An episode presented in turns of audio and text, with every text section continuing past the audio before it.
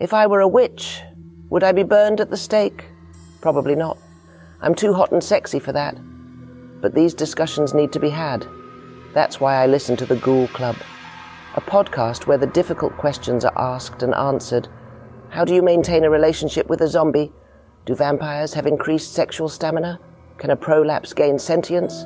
Listen to the Ghoul Club podcast every Thursday, wherever good podcasts are available.